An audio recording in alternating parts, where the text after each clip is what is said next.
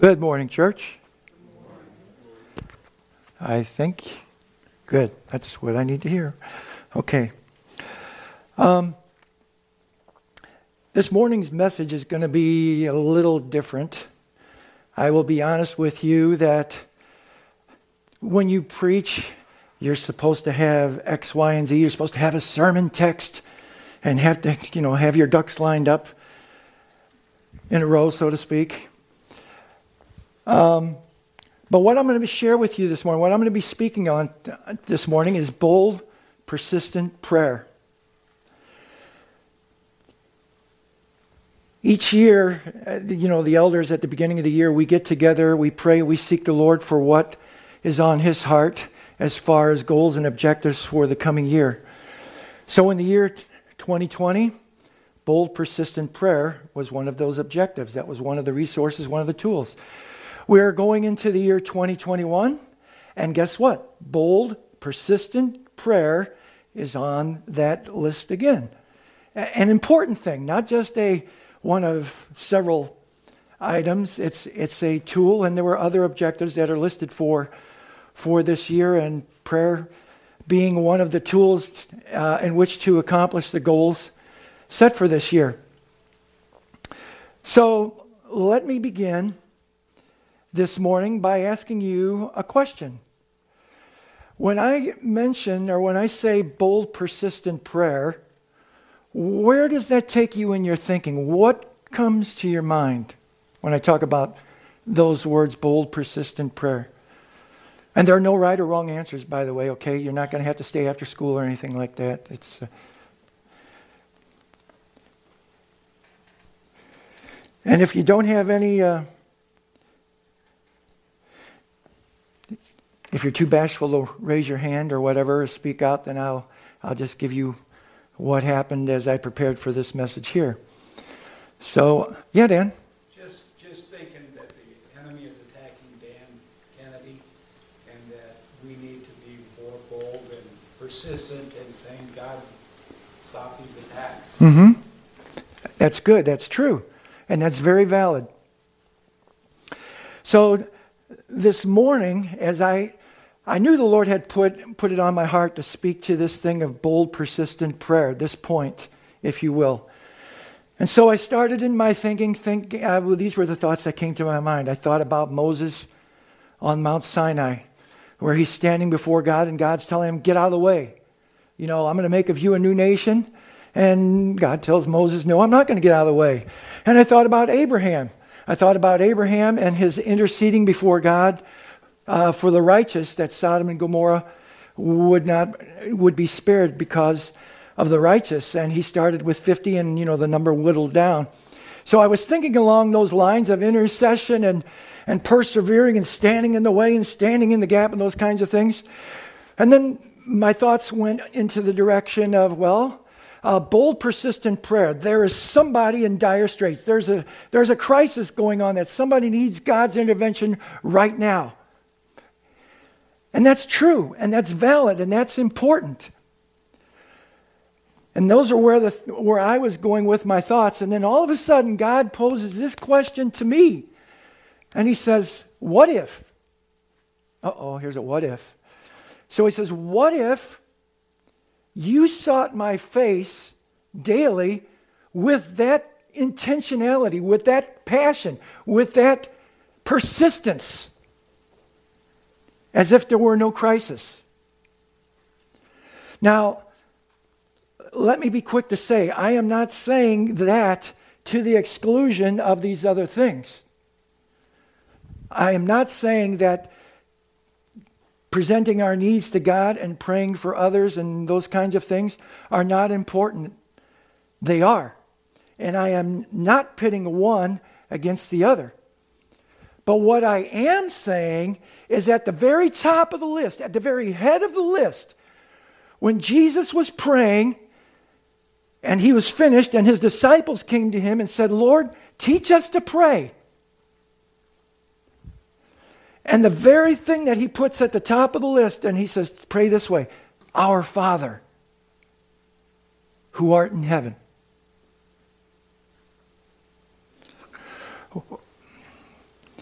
I dare ask the question, what would happen if the only time your son or daughter came to you is when there was a crisis? There's a, there's a lot of relationship that leaves a little bit to be desired. And that drastically changes the dynamic of the relationship.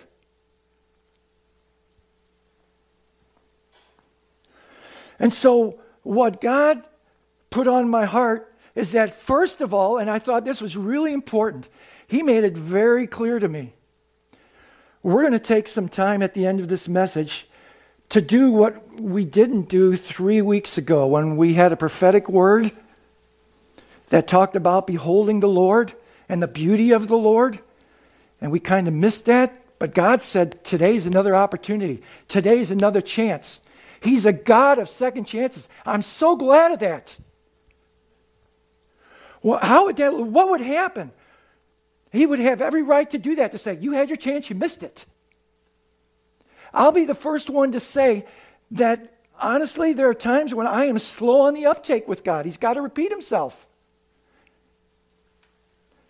But I'm so thankful for that, that He is the God of second chances and that there's another opportunity. So today we're going to seize that opportunity and we're going to do that very thing. Sometimes when we get a prophetic word, yeah, okay, it may be for a defining moment. But there are other times where God gives a prophetic word and it's like you can take that, you can run with it, you can build on it, you can let it change you, you can let it put you on a different trajectory, you can let it affect the outcome, you can let it have its sway in you, so to speak, going forward to grow and mature. So, the first and greatest commandment, what is it?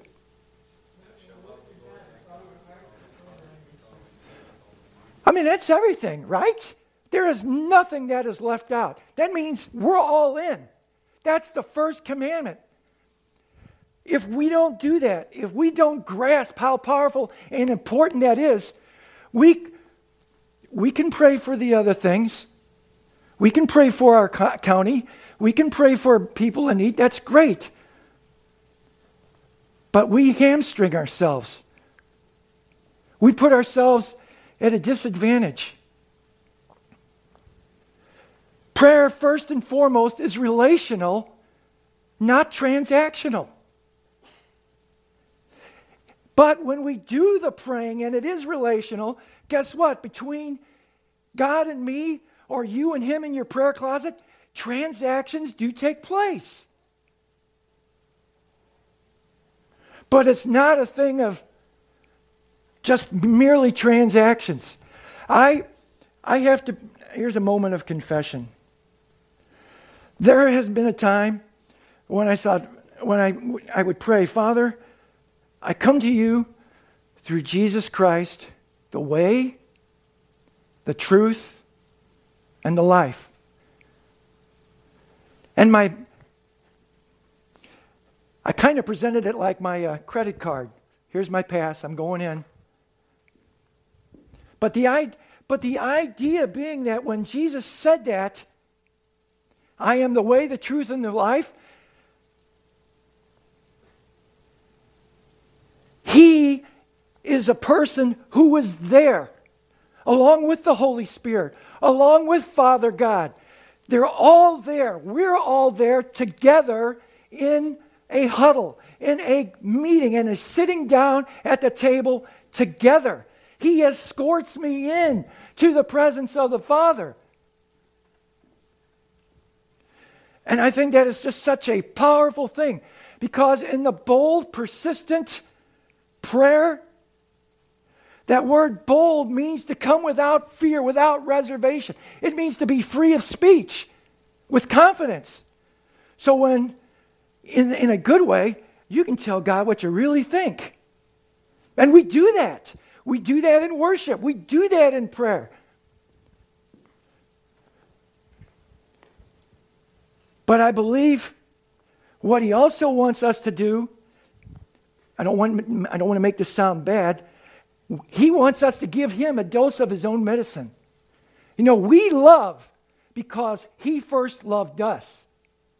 So if He loves us so much that he took the initiative in our behalf by giving his son to die on the cross, to take the wrath of God, to break the power of sin, to give us a new nature that wants to do right and please God. It's not, prayer is not you have to, you need to, you should. It's want and desire. And in the want and desire that we respond back to him with that love. So the Father taking the initiative. Secondly, the Holy Spirit. Him giving us the Holy Spirit. Shedding abroad in our hearts the love of God. I am so thankful for the Holy Spirit because he's the one that comes alongside. He's the one that brings scriptures to our remembrance. He's the one that guides us into all truth, including how long, how strong, how powerful, how deep, wide is God's love.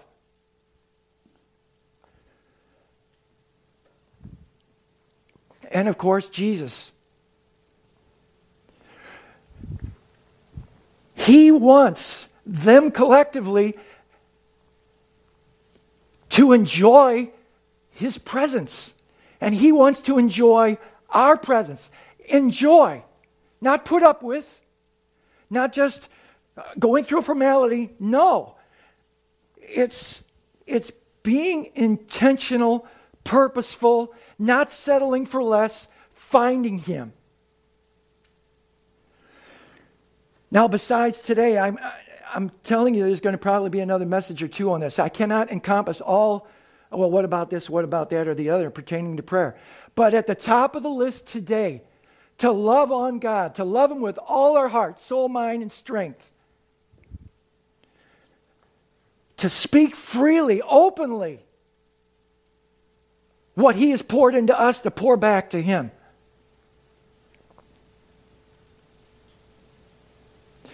In In uh, Romans chapter eight, verses fifteen and sixteen, there it talks about, Paul is writing and says, "For we have not received again a spirit of fear again to bondage, but we have received a spirit of adoption, whereby we cry out, 'Abba, Father.'" Not a formality, Daddy. Now, I don't know what your... Your earthly father was like. I can tell you what my dad was not a good example. But God makes up for that. And the Spirit, it says, whereby but that Holy Spirit, that new nature, we cry, Dad. And that should open up all kinds of different realms in our thinking and a mindset that this is Dad, the creator of the universe. Sometimes we have the idea and we take things for granted. How many times has God said on Sunday, "I love you, I love you, I love you"? It would be very tempting and very easy to sit there and say, "Been there, done that." No. If we do, we, we miss out. There is a reason, and he says it, and he is not bashful to say it, and he wants to say it because we need to hear it, and he wants to demonstrate it, and back and vice versa. If all I do in my prayer is bring my shopping cart into God and say, "Fill it," that's not a very good picture of a prayer life or a relationship with him.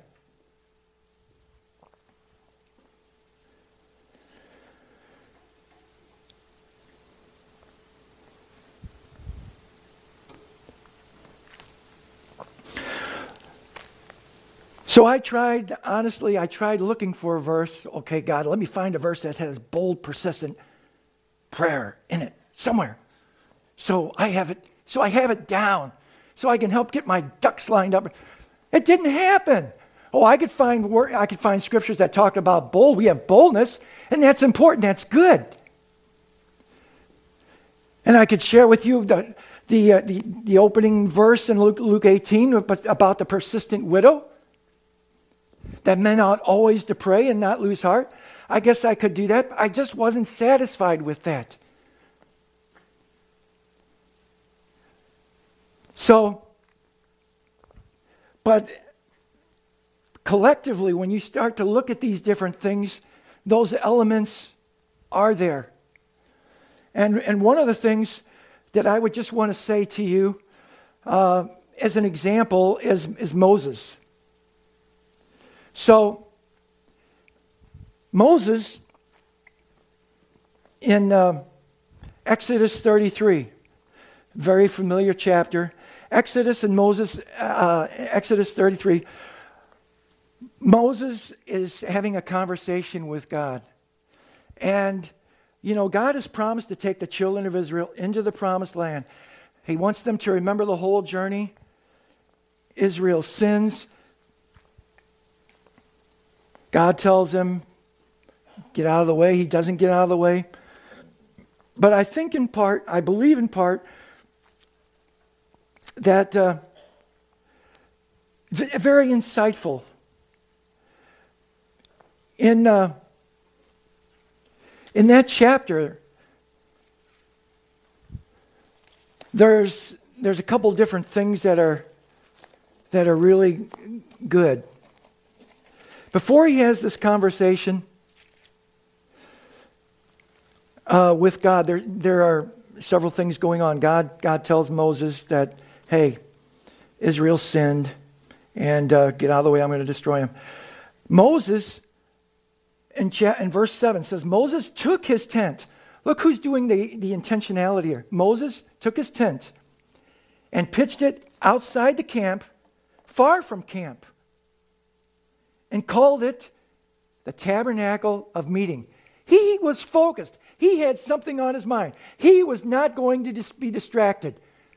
He's the one who called it the Tabernacle of Meeting. It seems to me that somewhere it says in Jeremiah twenty-nine, when you seek me with all your heart, you will find me. So I just think that is really a, a neat verse there. He takes that tent, this is what he calls it, I'm going to pitch it, and I am not going to move. I am not going to move.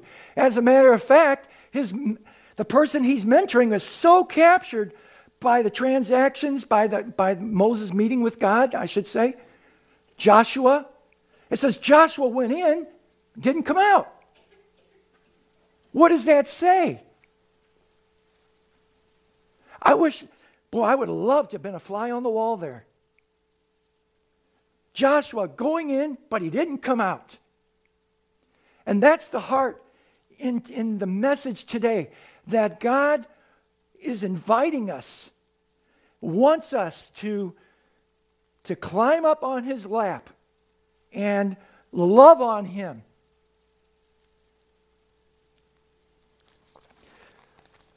So later on in that verse, and I'm sorry, later on in that chapter, God says, you know, Moses, go ahead and go. I promised you the, pro- the promised land. I am going to keep my word. I'll send an angel to go in my place. He'll be with you. He'll drive out the enemy. He'll do the things that I would said I would do. And what is so after hearing all these previous things about the promises and the promised land and God going before us and then this, Moses said, no way, no way. If you don't go, I don't go. That's a pretty bold statement. God could have said, fine, Moses, that's the way you want it. But there's another thing in that verse, in that chapter, that I want to put out to you that's used several different other places. It says that God met with Moses face to face as a friend. What was one of the things that was ascribed to Abraham? Friend of God. In the New Testament, in John fifteen, there's a verse that says, I no longer call you servants. What does he call us? Yes, friends. Why? Because he wants to make known to us what his plans are. And I think in part of those plannings is how much he loves us, and he wants to communicate that to us.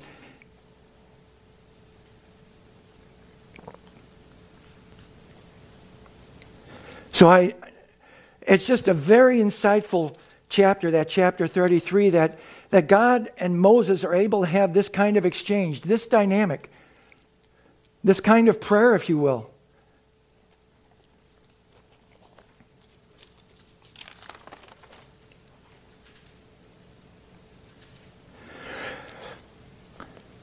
So when the disciples, so just some other examples here of that. So when, when the disciples asked Jesus to pray, first and foremost at the top of the list, he and he unfolds and, un, and starts to share with them the Lord's Prayer. And the words, "Our Father who art in heaven." But let me, let me just say one other point in terms of the prayer that I think is extremely important. In John six, verse thirty-seven, Jesus makes a statement that all those that the Father gives to me, all those who come to me, I will in no wise cast out.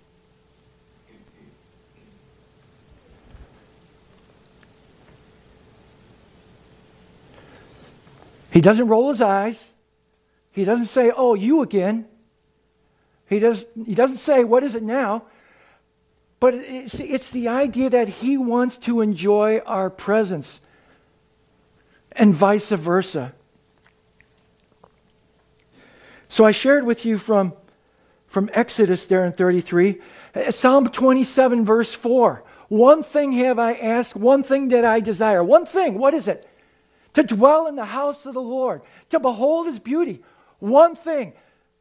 David does not mince words. That's the one thing. What happens later on in that psalm? God extends an invitation. He says, "Seek my face." What is David's response? "Your face, Lord, I will seek." He doesn't say, "Seek my hand." He says, "Seek my face." You know, when, when you engage somebody in a conversation, you can tell a lot by their body language. If I'm going to talk to Stephen, and I'm, I'm looking at my watch, or, you know, "Stephen, I'm running out of time here," or I'm kind of looking off like this. That's not very engaging, is it? No. "Your face I will seek." Very deliberate. Psalm ninety-one, towards the end of that psalm, there's, there's two things that happen. There's a statement there that says, "Because you have made the Lord your Most High, your habitation, your dwelling place." When we put God first, when we exalt him, when we do that, we're saying, "God, we in, there's nothing that compares to you."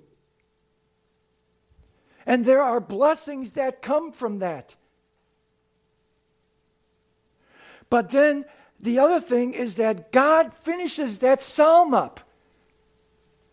You know, David, he's talking at the beginning, "He that dwells in the secret place of the Most High," and you know how it talks about divine protection. But at the end, God finishes that psalm up and says,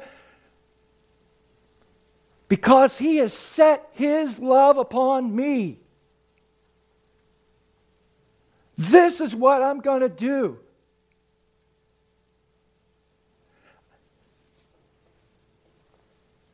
I just, the, the, the wonder of that. It's worth pausing. I've come to realize that when I pray, one of the very first things that I do is I pause. And I will be very specific here. I pray that, from uh, I, I pray, "Father, I come to you through Jesus Christ." Not my doing. The way, the truth, and the life.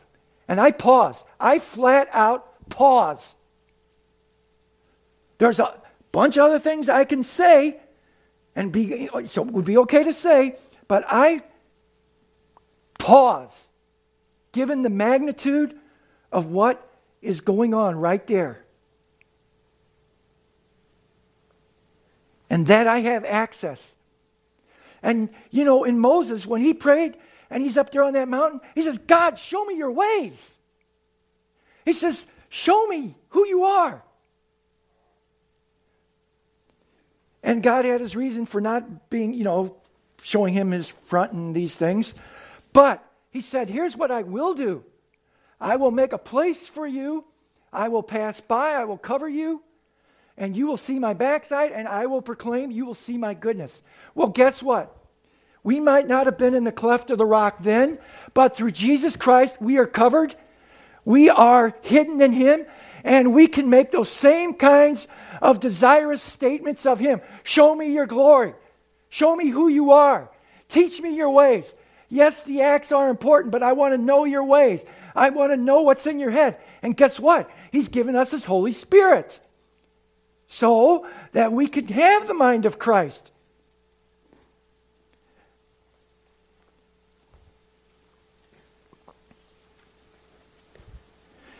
Just think of how much Jesus, he spent time with the Father.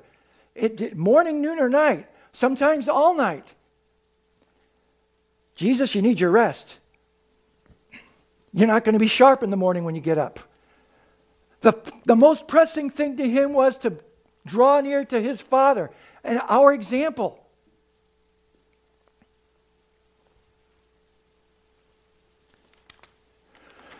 So,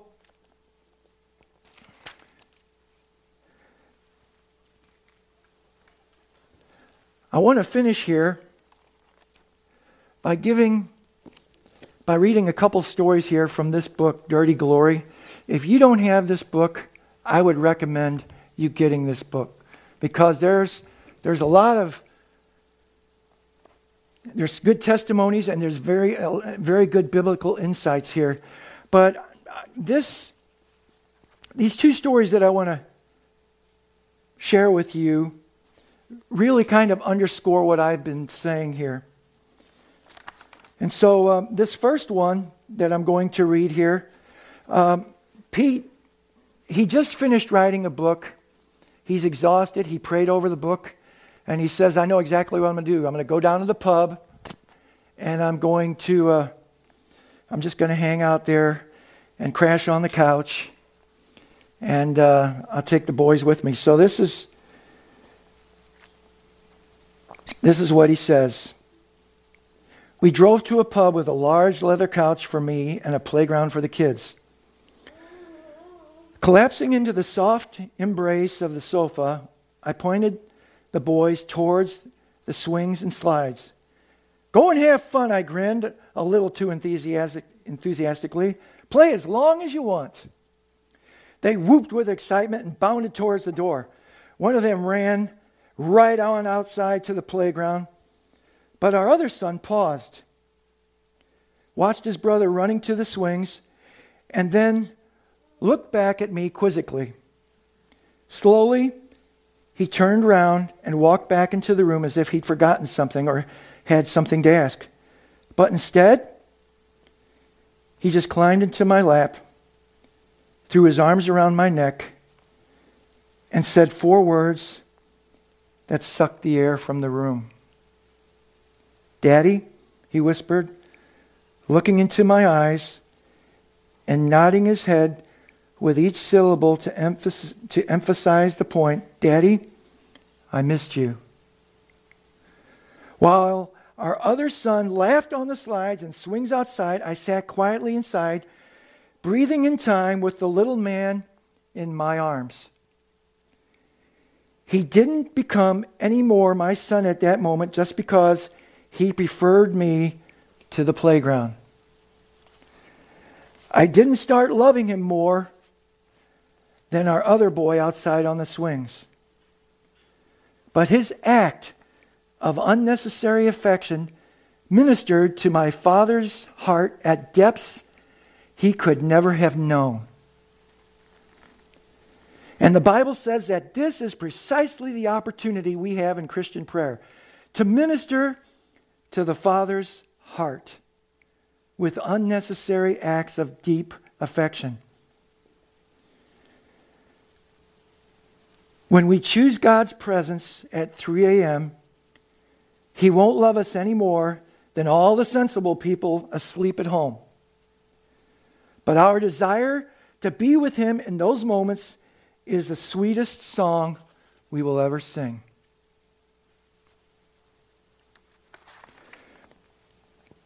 And then uh, just one more short story here to kind of, not short story, but a paragraph here to um,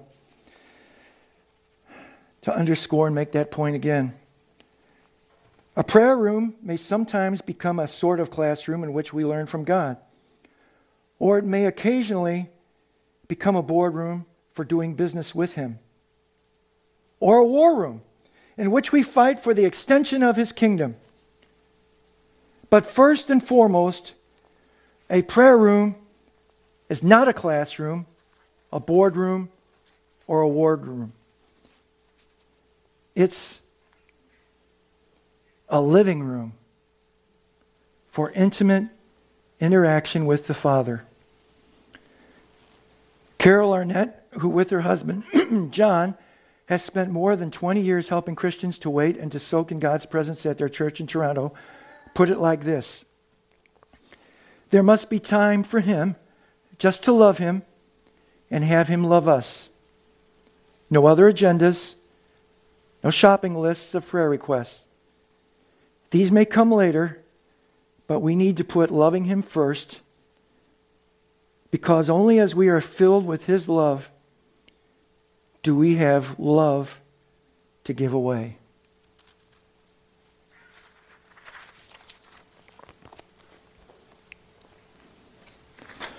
So this morning, what I want to do right now is I want to have the prayer, the worship team come forward. And I want us, I want us to behold God, to enjoy His presence,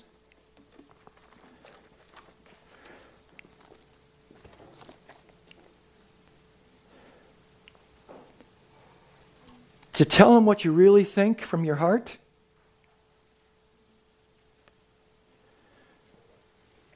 and uh, the Lord, the Lord may uh, use your prayer language. I would invite you to do that. Um, there's a worship song that we have sung from time to time, "Forever Reign," and there's a there's a a line, a sentence in that song where it says, "You are more, you are more than my words will ever say," and I just that is a great opportunity to say, "Yeah." And here's, and then I just start to use my prayer language. So, as we, as we, um, as Debbie will start to play something, um, I just want to invite us. I can't say exactly how this is going to unfold, but I do know that this is what the Lord wants. And just like that little boy climbed up into his daddy's lap and expressed what was in his heart, that we, we love on Father God and minister to His heart. And God may give you a word for the body. God may put an action in your heart between you and Him. But the goal, the objective, is to love Him. So Father, we are taking You at Your word. We're reminding You of Your word. And that in Psalm twenty-seven, verse four, that one thing we ask is to seek Your face, to behold Your beauty, and to dwell in Your house all the days, all the days of our life. And so, Father, we take this moment to be intentional, to be purposeful, to, to climb up into Your lap, to love back on You with the love You've poured into us by, by the Holy Spirit. And I pray that You would take these this time, Lord, and guide and direct our thoughts and our actions and whatever You want to bring forth in this time as we behold You. And Lord, I thank You that it, for the for who you are, for the wonder of your great love that you undertook and provide for us to make this a reality. In Jesus' name.